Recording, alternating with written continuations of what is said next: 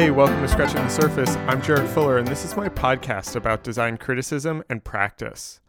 On this week's episode, I have a fun conversation with the editor in chief of Curbed, Kelsey Keith. Before taking this job at Curbed, she wrote for Dwell and Architizer, but Kelsey's writing career began in the late 2000s after she had finished studying art and was thinking about studying architecture in graduate school when she found herself in the middle of the New York media world. And it was at that time that she really began cobbling together a freelance writing career.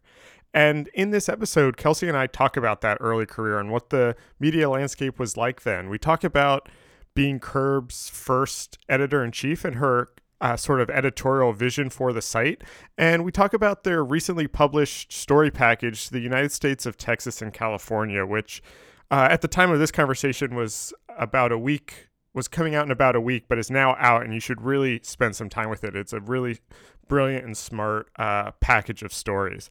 I'm a big fan of Curbed and what they've been doing lately, and it's been a great source of design writing uh, over the last couple years. So I was really excited to talk to Kelsey about how she thinks about it and where she sees the site going and kind of her plans for for Curbed going forward. Remember, if you're a fan of the podcast and want to help support it, you can become a member for $5 a month or $50 a year to receive an exclusive monthly newsletter that has additional content and episode previews. These memberships really help keep the podcast going, and I just appreciate all of your support and hope that you enjoy this conversation with Kelsey Keith.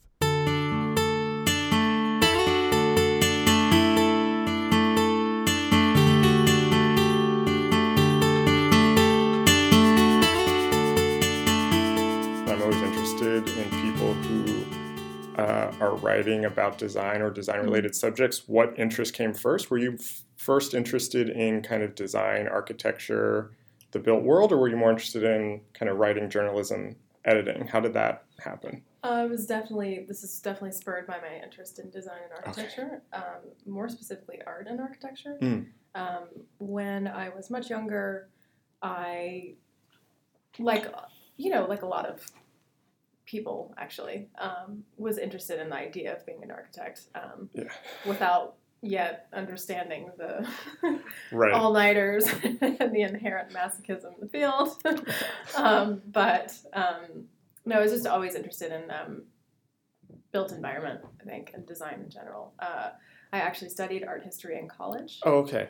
And so i initially thought that i would go into the art world um, what What were you thinking? Like what What was your interest at the time, or or what kind of jobs were you thinking you'd have? I, I thought I would probably work in a museum or gallery. Okay. Um, and so I went to college at the College of Charleston in South Carolina. Okay. And there is a pretty vibrant art scene there. Um, there's a fine arts museum where I worked, and I also worked in the education department there. Um, when I was in college. Uh, I also I did a lot of things. I was an assistant to um, a painter who worked in the old masters tradition. Oh, nice. So I like mixed goatskin glue. Oh, that's fun. Smells revolting, um, but she's a talent. I mean, it was really amazing to see that sort of thing at work. Um, took studio arts classes, um, worked with some other independent curators and curated some shows myself um, or assisted in them rather. I wouldn't say full curation, but you know, yeah, this is sort of in the mix. Um, did like a thesis project that was curating an, oh, okay. exhibition. Um, and so I did a lot of that in college. Um, I would say though, my probably my most memorable course at the College of Charleston. I also did the sort of year abroad thing and went to Paris and yeah. studied art, more art history there, which was incredible. Um, my most memorable professor in college was one of my architectural history professors. Mm-hmm. Um, I took a lot of architectural history classes in school, um, which was also just something I was personally interested in. Even though I was studying art and thought I would go into it, I just always really liked architecture. Mm-hmm. Um, and it was this professor named Robert Russell, and he was a sort of lecturer um, where he would go well over his allotted course time, but people were just glued to their seats wrapped with attention. They just stay. And, so yeah. interesting. Yeah, it was great. And like that's, you know, where I you know, first read the like Virginia McAlester book and mm-hmm, like mm-hmm. uh, shacks and shanties. Like this whole vernacular study was like something that we spent a lot of time on, and um, anyway, that really resonated. Um, and so after school, um, I also studied arts management, which is more like the nonprofit Oh, side right, of the art right. world. Um, so I did that. So I think I, I mean, I just sort of had a vague inclination that I would go into like nonprofit arts something. Mhm. Um, but I was sort of quickly disillusioned from that track um, because the internships available at the time, I think people have since changed the this idea of fellowship, but at the time they were typically one in New York anyway, one year long, unpaid, full time. Right. Right. And my parents were like, "Oh, that's so cute. Um, how are you gonna like live?" Yeah. Um, and of course, they're very supportive, but they wanted me to be realistic about Yeah. being able to make a living, um, which I appreciate. And so, I actually, as my first job out of college, I worked in, of all things, a luxury PR firm.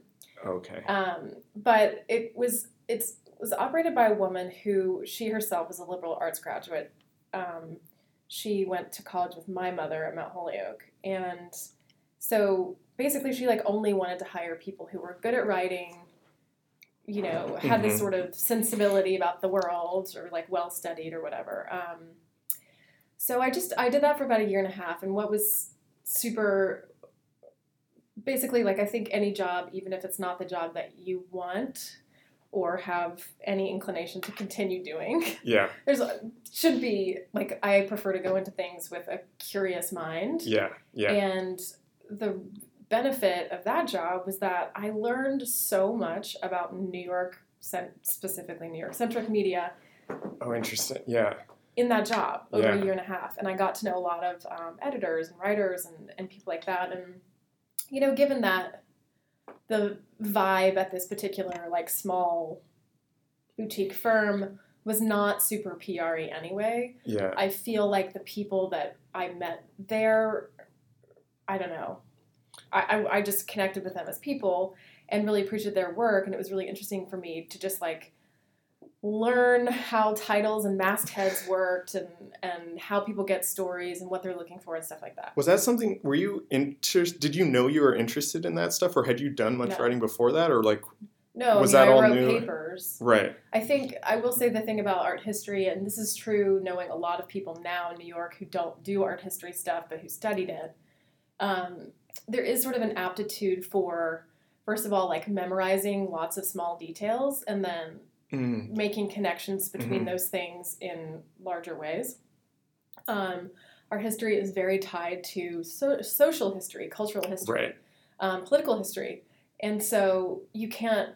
It doesn't exist in a vacuum. You know, it, Mhm, it's very much of the era in which it was produced, and so I think to me that gave me a good grounding just for, I don't know, movements, styles, eras, that sort of thing. And how did that all come together for you? Of like your art history background, and then you're working in this firm, and you're kind of meeting writers and editors. Did you realize that, you know, this interest, this long interest in architecture, this kind of history that you were studying, could actually come together and be Not quite yet. okay? Okay. no, um, I quit that job to apply to grad school because I was going to go. I was planning to go to grad school for architecture.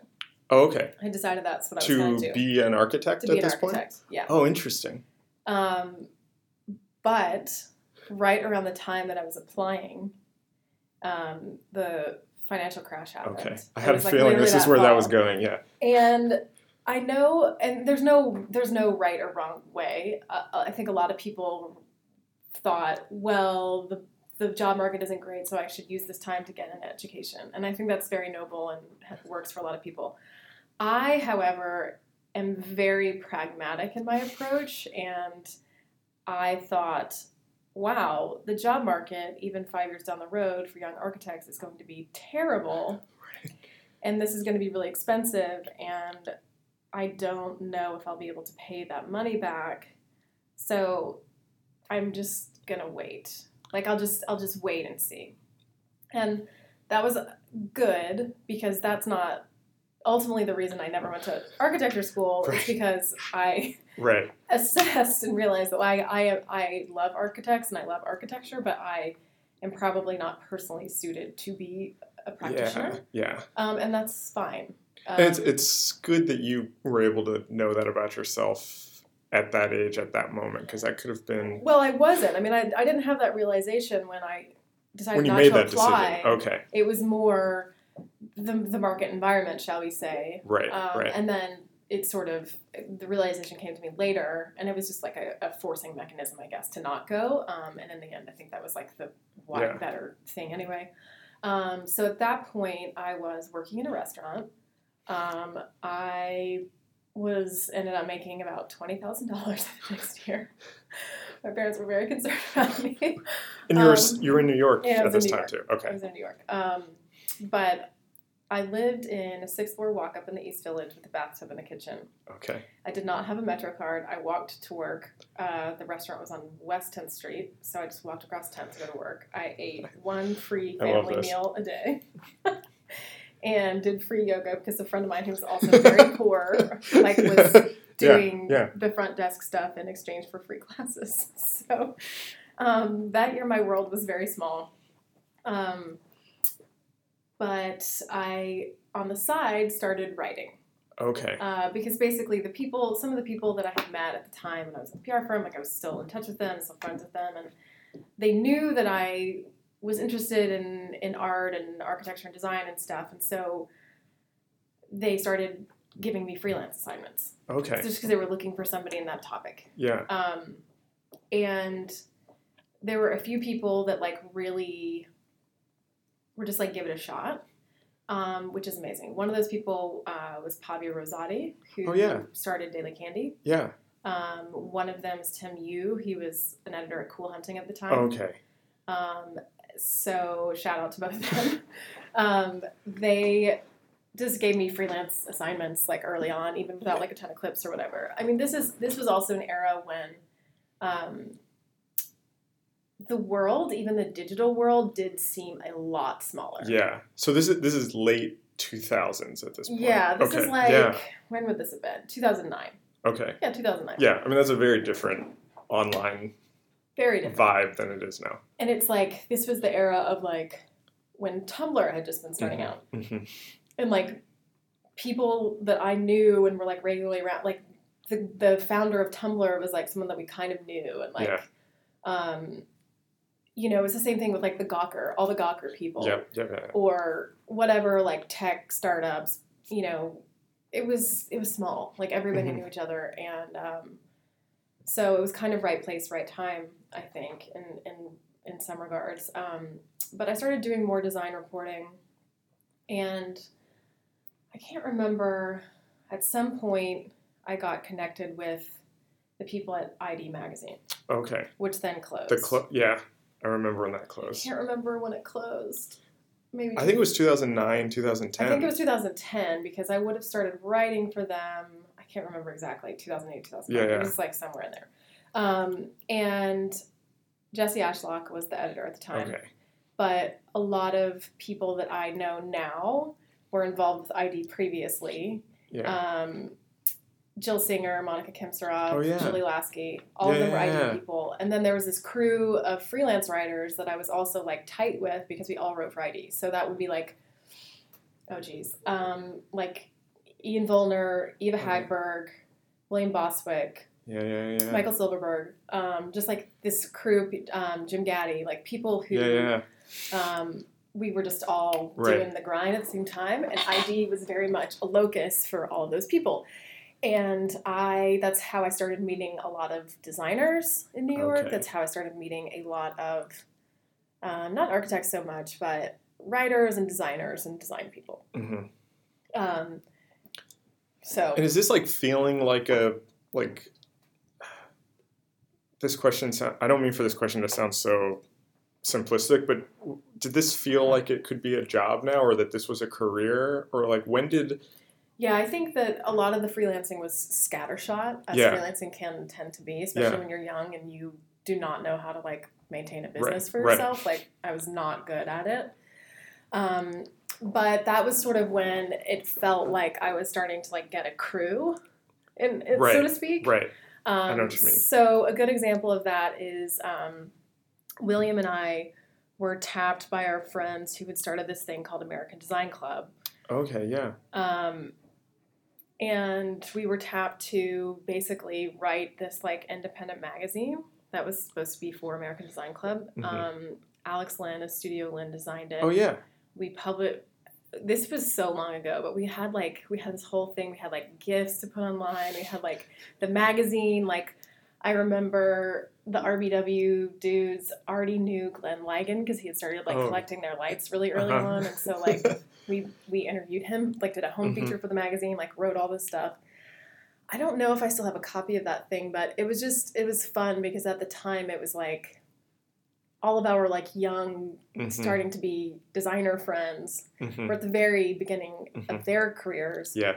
And then all of us as writers, like met, most of those people I mentioned had already been writing longer than I had. So I was sort of like the newbie on the scene, but like, you know, we were all sort of establishing ourselves. And yeah, it was just, it was, you could sort of, there was this energy Yeah. that everybody was Yeah. like really at the nascent points in their career. And like, um, we were coming up together and that was, that was fun. And there was just a lot of energy. And that was sort of the time where the like quote unquote Brooklyn design was like really big Yeah, yeah, yeah. like Brooklyn as like a I don't know marketing campaign.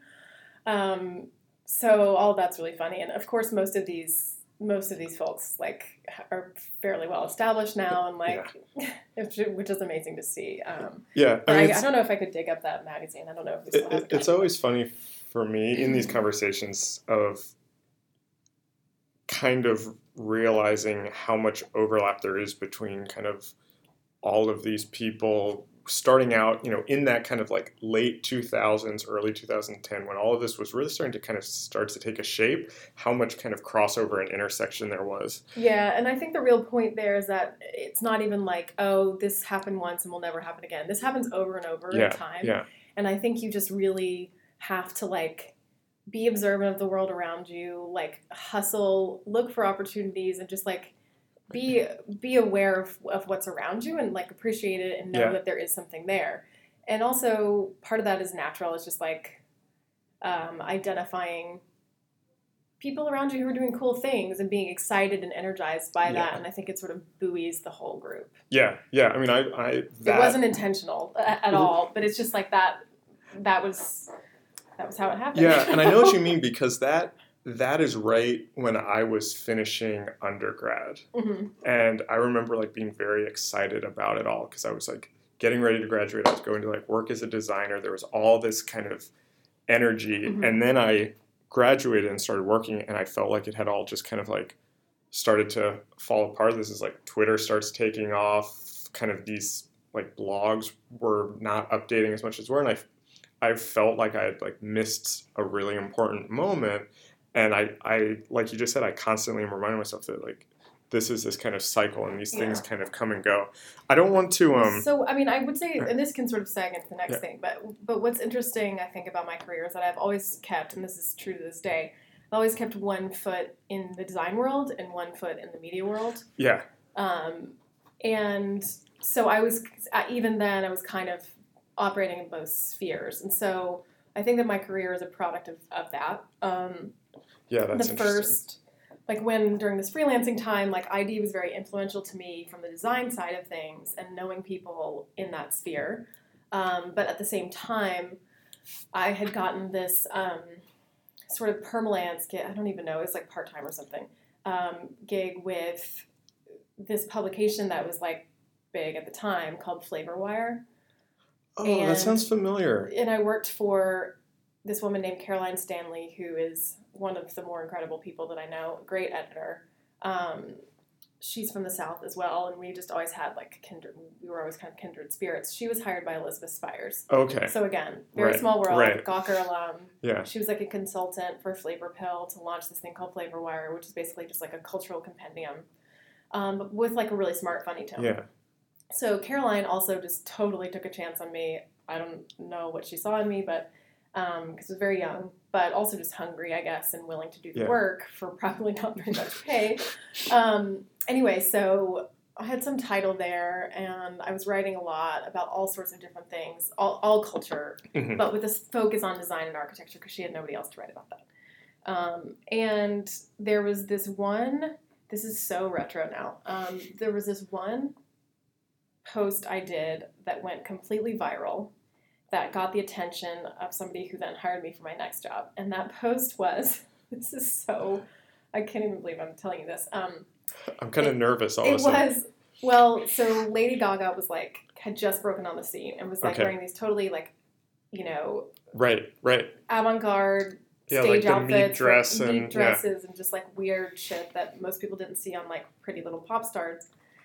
Um, and so I did something comparing her stage outfits to architecture and design, and it was like a David Chipperfield Stadium in Rome, and like um, Tord Boontje's Wow. like Delft contemporary version of Delft's pottery. Like it was, oh it was also sort of weird stuff Yeah.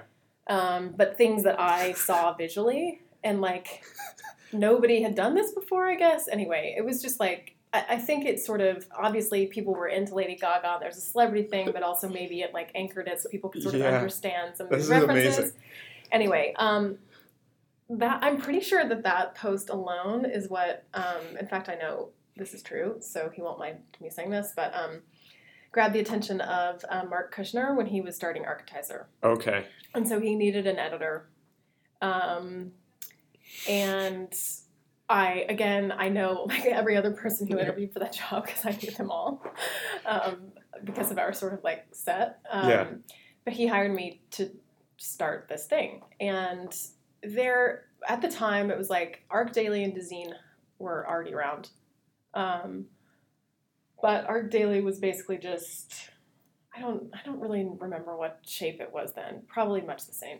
In any case, the idea was to start a sort of culturally relevant, Right. funny, Yeah. voicey thing about architecture.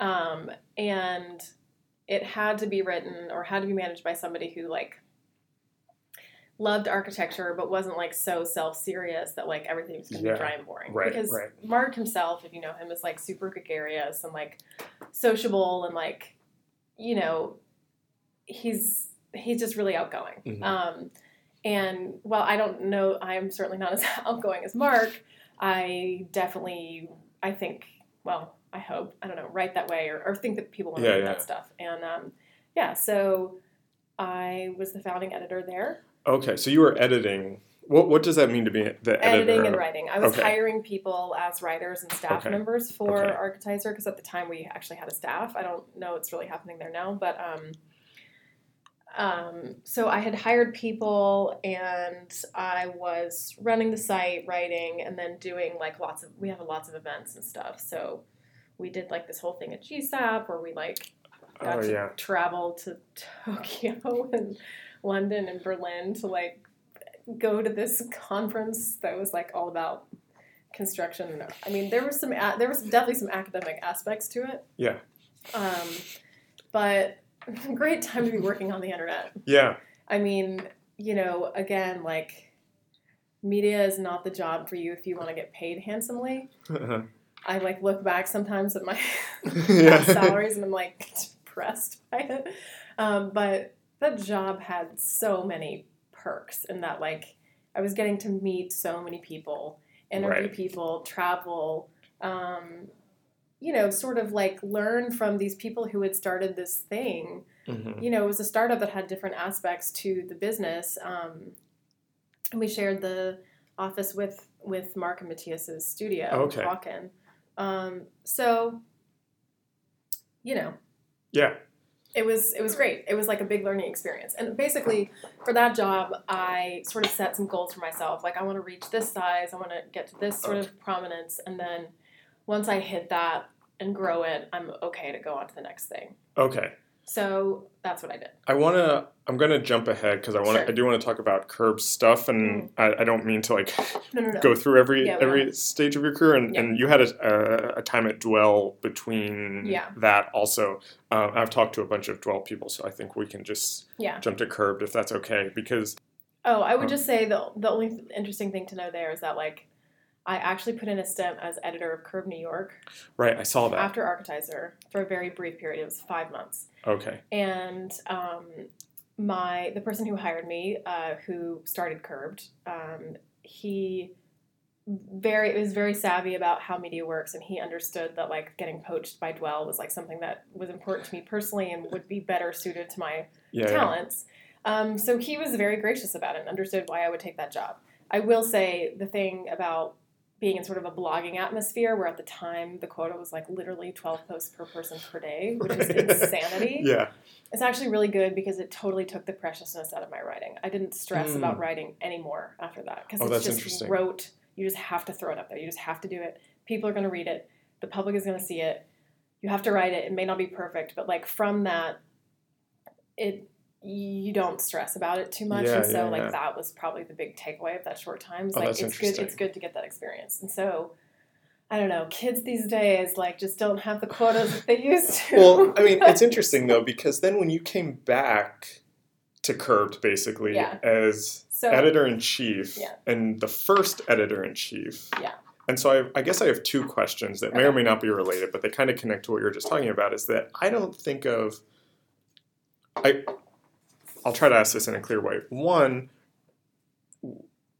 Hired as editor in chief and as the first editor in chief, what did that mean, and what were the site's ambitions to even sure. you know need an editor in chief and then two which maybe is a sub question but might not be is i don't really even think of curbed as a quote unquote blog Yeah. anymore and that idea of blogging doesn't seem like that even fits Right. and so i'm kind of interested in that transition and maybe like what that looked like or Well, so you kind of arrived at the answer yourself, which Okay. is they hired me because they wanted somebody to transition Curbed from its past and then present as like a sort of loose federation of blogs okay okay to something Right. that is an outlet with a point of view and a purpose and you know an overarching strategy for how to yeah execute that new purpose.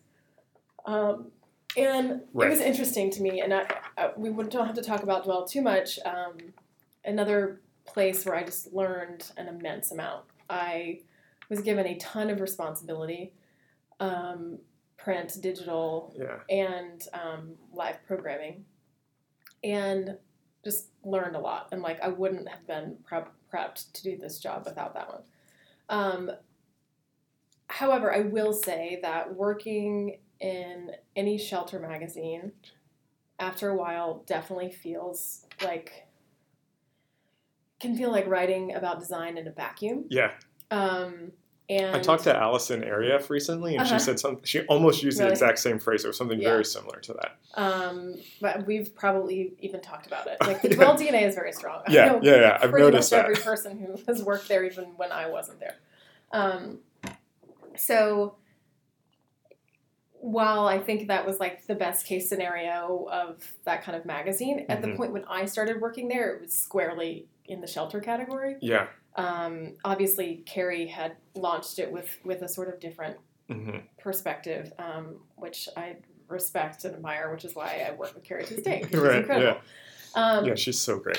so, um, anyway, so so for me, the chance, what Curbed provided, which is unique, is the chance to do what I have always wanted to do in my career, uh, which is to unpack the value of architecture and design in an accessible way so that the public feels like they have buy-in about why it's important. hmm And so, what's interesting about that sort of thesis of, of my career, I guess, um, is that it doesn't actually need to be media, but media is a really good platform Uh-huh. by which to like sort of carry out that thesis.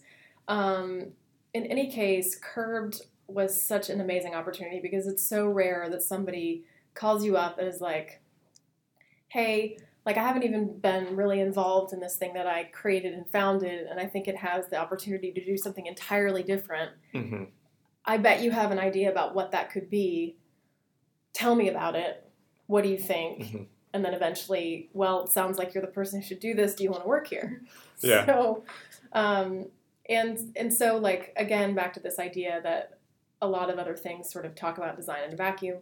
Um, what I saw from the outset that had never been, I, nobody had really identified about Curbed, um, which seemed like a missed opportunity to me, was was the fact that like it is really the sort of thing that applies to people who give a shit about where they live Mm. and this idea of Mhm. home that exists at different scales. So it's like an individual residence, uh, Right. a street, a neighborhood, a city, and then larger and larger to these more like universal principles of architecture, urbanism, or whatever. Yeah. Oh, that's really interesting. And so the very format of Curbed, which is this network where it has all these city sites, um, at the time they did have a national site, but it was entirely different than what it is now.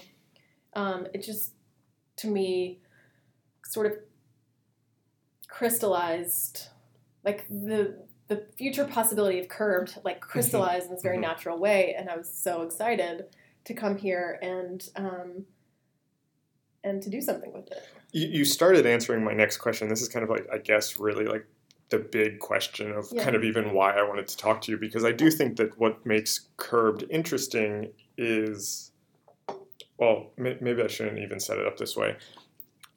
I'm, I'm kind of curious. Let me think the best way to ask this. I guess my question is about audience, and I'm, I'm really mm-hmm. curious how much.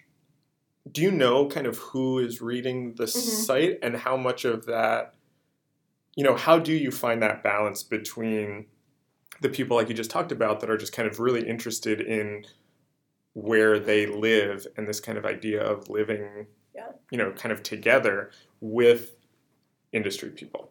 Right.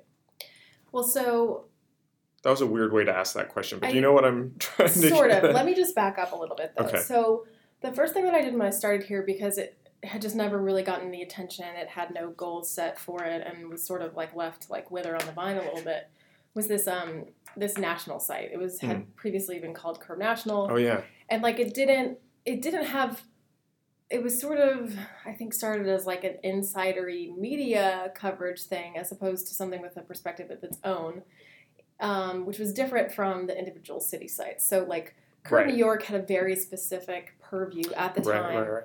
on development news neighborhood news um, real estate stuff and you know it had it had it had over the years to be fair like covered a lot of architecture just like in sort of a Mhm, different mhm.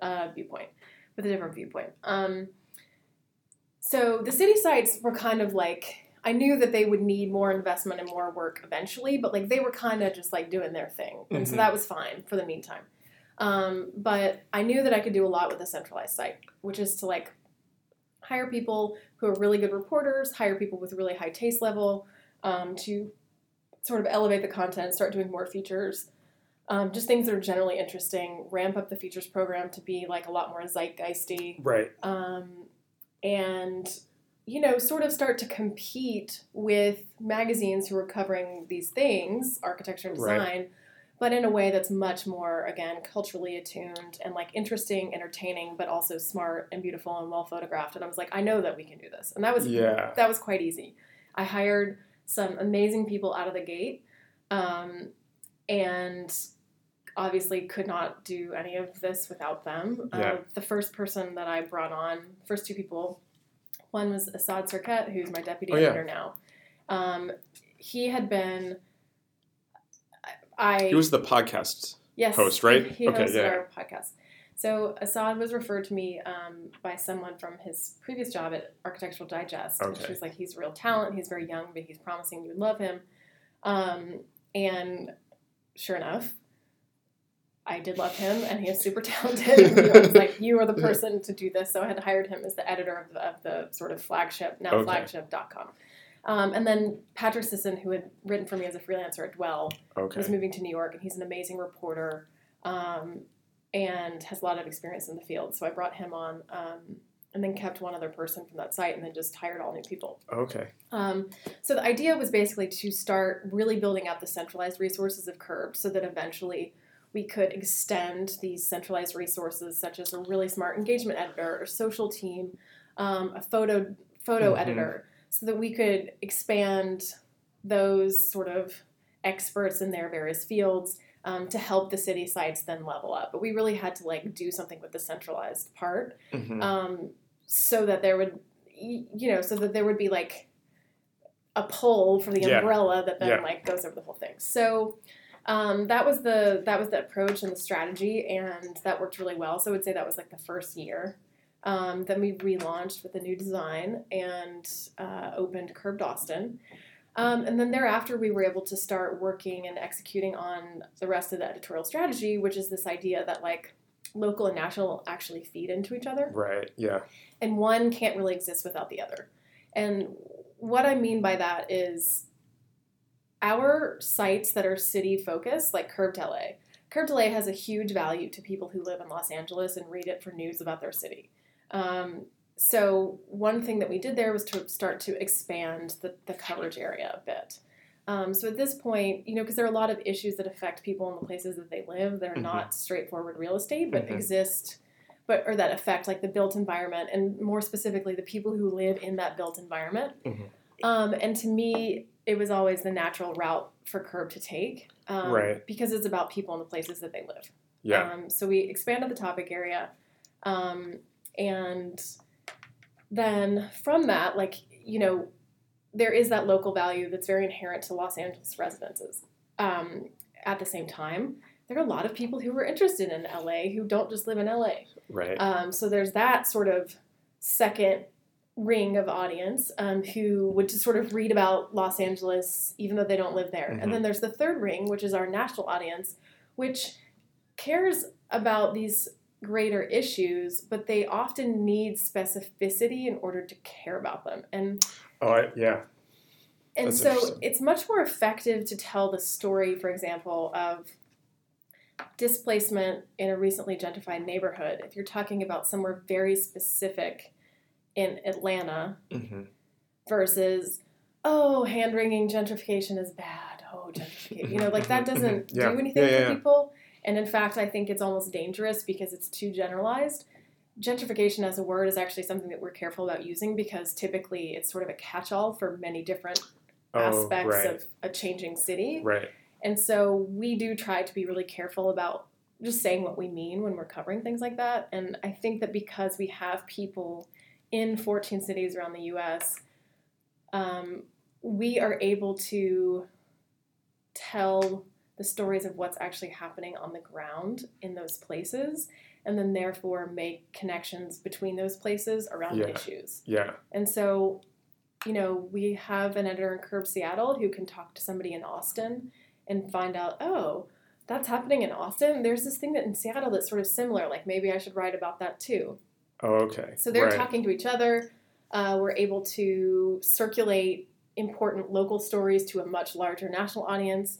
And then likewise, we're able to commit, um, you know, sort of these flagship resources around features and things like that to specific places. Yeah. So going back to Curbed LA, um, this year we did both a desert guide, which was like a regional guide Oh, right. Yeah, I saw this. around Los Yeah. Angeles, um, and then we also launched our um, beginner's guide series, which is basically like a moving to city Right. guide. Right.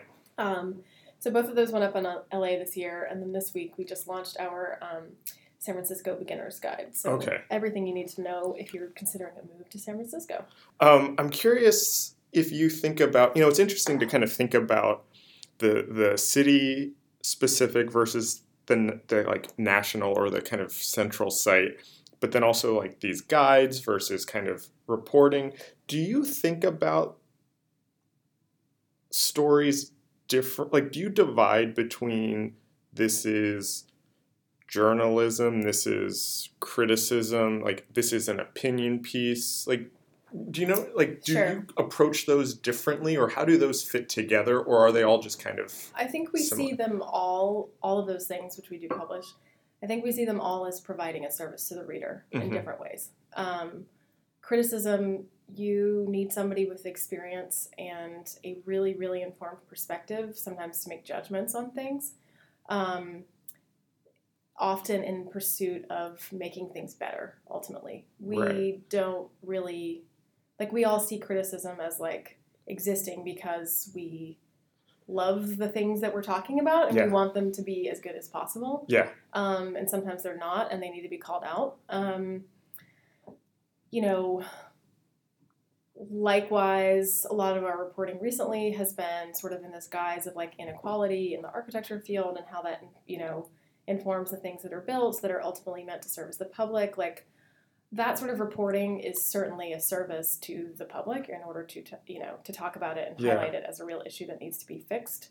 Um, I think even our more sort of beautiful, uh, like shelter type coverage, like we do house calls, for example, which are Mhm. home tours with people and the beautiful houses. Oh, right. Right. Um, but those are also, in a way, service because we are really very careful to talk about the people and the places that they live, why they live there, what they did, who they are. Like it's not just this sort of surface facade hmm of people living in their homes. It's it's much realer and it's also presenting a much wider, honestly, cross section of homeowners than you would often see Right. in shelter magazines, and that's important too. Oh, that's interesting. Yeah. Um, we, yeah, so I would say that pretty much everything we do is very service oriented in one way or another. And another way of talking about that is just that we are really big on providing context. Like, Yeah. even when covering a renovation on Curbed, it's never going to be just like before and after, voila. Right. Right. It's like a really process oriented eight part series, like following somebody as they like decide good how to point, save yeah. on square footage of tile. Yeah, and I guess I guess probably the majority of your audience has a kind of base knowledge or a certain.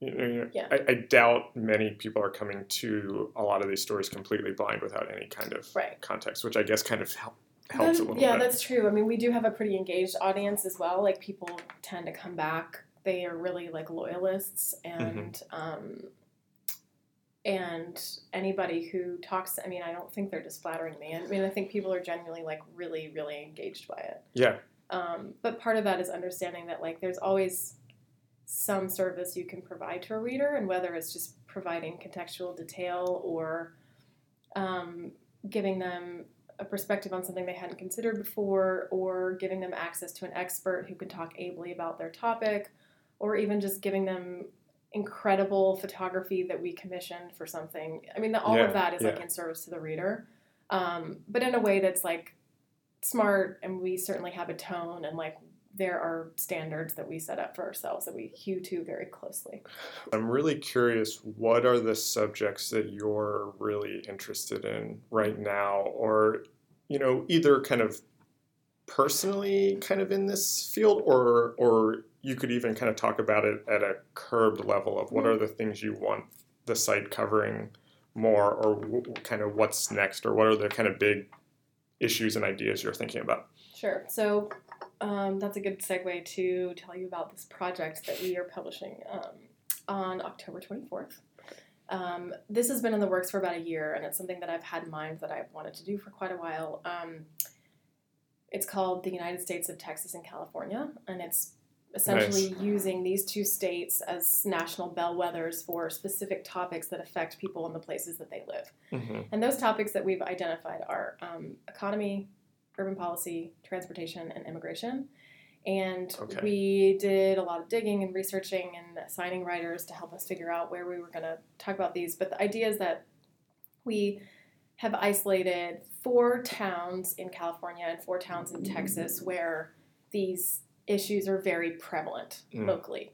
Um, so the story of immigration in California is about this place called El Cajon outside of San Diego, and um, it is has mainly um, an Iraqi population. Oh, okay. So Iraqi um, immigrants who had come here starting, you know, after the Gulf War, basically. And Mhm. at this point, like it's sort of an interesting look at how, you know, a town of immigrants or refugees uh, might eventually like assimilate into something that people wouldn't even necessarily know is like. Yeah. Um, but at the same time, of course, it has a character that is like very Yeah. uh, you know, obvious t- to anyone who's attuned to Yeah. it. Um, so that's an interesting one. And then, you know, the immigration story in Texas is actually I'm an artist who's doing a, an art project along the border around Brownsville. So we had sent a reporter to Brownsville to get a sense of what the border is really, what those border towns are like as a place, Yeah. not just this uh, sort of amorphous idea of a border. Um, so That's a great looking- idea. So basically, like looking at this topic from two different perspectives, one in Texas and one in California, but because it's Curbed, it's always based in a physical place and the people who live there. Yeah.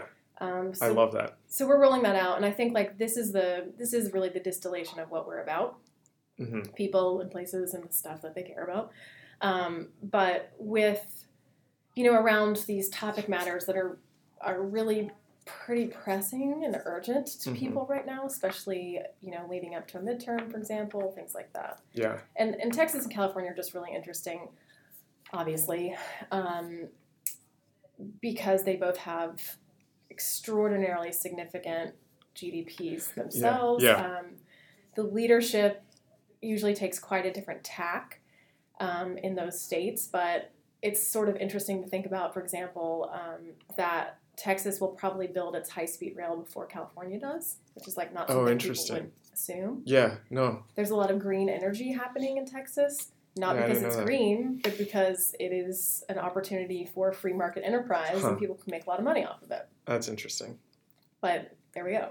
Um, Huh. So, I, you know, part of this is also to like, you know, sort of break people's preconceived notions and hope that people in Texas read about California and people in California read about Texas and hope that people nationally are like, what's this about? Yeah. Um, so, of course, with that project, like that's also the opportunity to do something which is very important to me, which is to really art direct it and um, spend a lot of time thinking about photography and design and reading Mhm, experience and um, having all of these things go along with it. So we have this like sort of capsule newsletter uh, with individual interviews around these topics. It's like leading up to the publication of this package. Oh, nice. Yeah.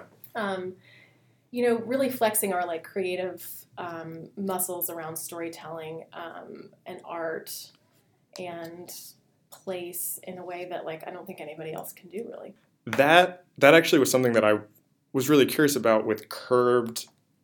I don't mean for this to get kind of too technical, but Curbed being a part of Vox Media, which I think, at least for kind of design and media people, has just as big or close reputation for like your content management system and kind of how you mm-hmm. can structure your stories and i was really curious how that how like the the like technical back end can what you can do with that and how that influences the stories you tell Mhm. from structuring it to the page to art direction and art does that influence how you think about how to tell these stories and you're like even talking about sending a newsletter and the way you can kind of break this up how does that how do you think about how all of that can fit together which i imagine is different than a blog or a Right. magazine Right. Um, well, I would say the main approach for that is just having a really amazing photo director Mm. who's been with us now for almost three years. Um, and then we recently hired a designer um, to help us with that as well. And we, as far as the, the back end, which is called Chorus, um, it is an incredibly intuitive publishing system um, that makes it very easy for people to put Yeah. content onto the internet. Um, and I have seen a lot of systems, like we were on Movable Type until early 2016. So oh wow um, I know from Clunky, but um, it's great. It's very intuitive. It's very easy. Um, that being said, it's not a miracle worker um, Uh-huh. the, because it has to apply to as many people as possible. Um, it is fairly straightforward in its capabilities, I think. Um, so Okay. that's why I say like having a designer, having a photo director, and people who are who want to push it yeah who want to push those capabilities um, are really crucial to what we're able to do visually. Um, on this project that's launching October 24th, we also worked with a very talented engineer from someone from another team. He's the SB Nation um, lead engineer. And um, so he built this sort of dynamic layout for us that's not generally like possible for people just publishing every day Yeah. in Chorus. That being said, um, it, Chorus really like levels up the display for pretty standard stories on the internet, Yeah. um, and is also just incredibly easy and nice to use. I mean, even though it's not something that you can do on every story, nor would you want to, does knowing that that's a possibility to, to do these more kind of elaborate, like elaborate illustrative pieces, do you think about that when you're kind of Yes and no. I mean, I am greedy. I want awards, and I realize that when it comes to digital, uh, people want to see the bells and whistles. They want to see parallax. They want to see interesting swipe features, Mhm. whatever. Um, so that is certainly a consideration. But for the most part, and in order to make sure that our brand extends across every platform where Curbed lives, um, we rely mostly on the visual assets that we commission ourselves. So making sure that we're working with amazing illustrators. Um, our photo director commissions um, right? like honestly i mean photographers who work for all of the top magazines. Like we have a really really great i mean similar to hiring great writers Yeah, right? yeah. um, we make sure that we're working with really good people so that the, the asset the visual assets that we deploy across Curbed really do sort of speak for themselves. Um, we now that we have a designer uh, we're also working on like branding a lot of our regular series um, so that we have our sort of own backlog of like Right. art and stuff that we can use and that makes a big difference because just to have those little touches actually takes something that's a fairly standard layout and then makes it really makes it ours Yeah. um, but that's that's sort of self-initiated i would say Okay. Yeah. This was so fun for me. I I I, I think you're right about kind of what Curbed is, and I, and I am a loyal reader, and I find myself on it often. Uh, and I really enjoyed talking to you Thanks. about all of this. So thanks for being on the podcast. of course This episode was recorded on October 10th, 2018 in New York City. Our theme music is by Andy Borgasani. We're on Twitter and Instagram at Surface Podcast. You can find us wherever you get your podcasts and at scratchingthesurface.fm. Thanks for